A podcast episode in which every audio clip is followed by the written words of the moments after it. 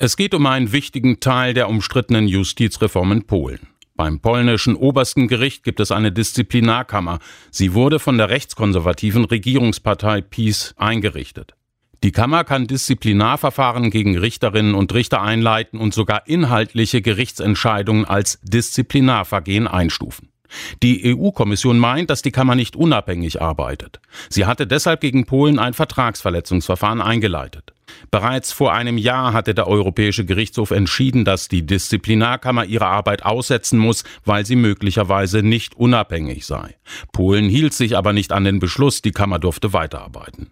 Nun hat der EuGH in einer einstweiligen Anordnung vorgeschrieben, dass bestimmte nationale Vorschriften nicht mehr angewendet werden dürfen, etwa was die Zuständigkeit der Disziplinarkammer betrifft. Damit spitzt sich der Streit zwischen EU-Kommission und EuGH auf der einen und Polen auf der anderen Seite weiter zu. Morgen wird der EuGH in einem weiteren Verfahren ein Urteil zur Disziplinarkammer fällen. Zugleich wird morgen in Polen ein Urteil des Nationalen Verfassungsgerichts erwartet. Dabei geht es um die Frage, ob die polnische Verfassung Vorrang vor EU-Recht hat. In diesem Fall wären die Urteile des EuGH in Polen nicht mehr bindend.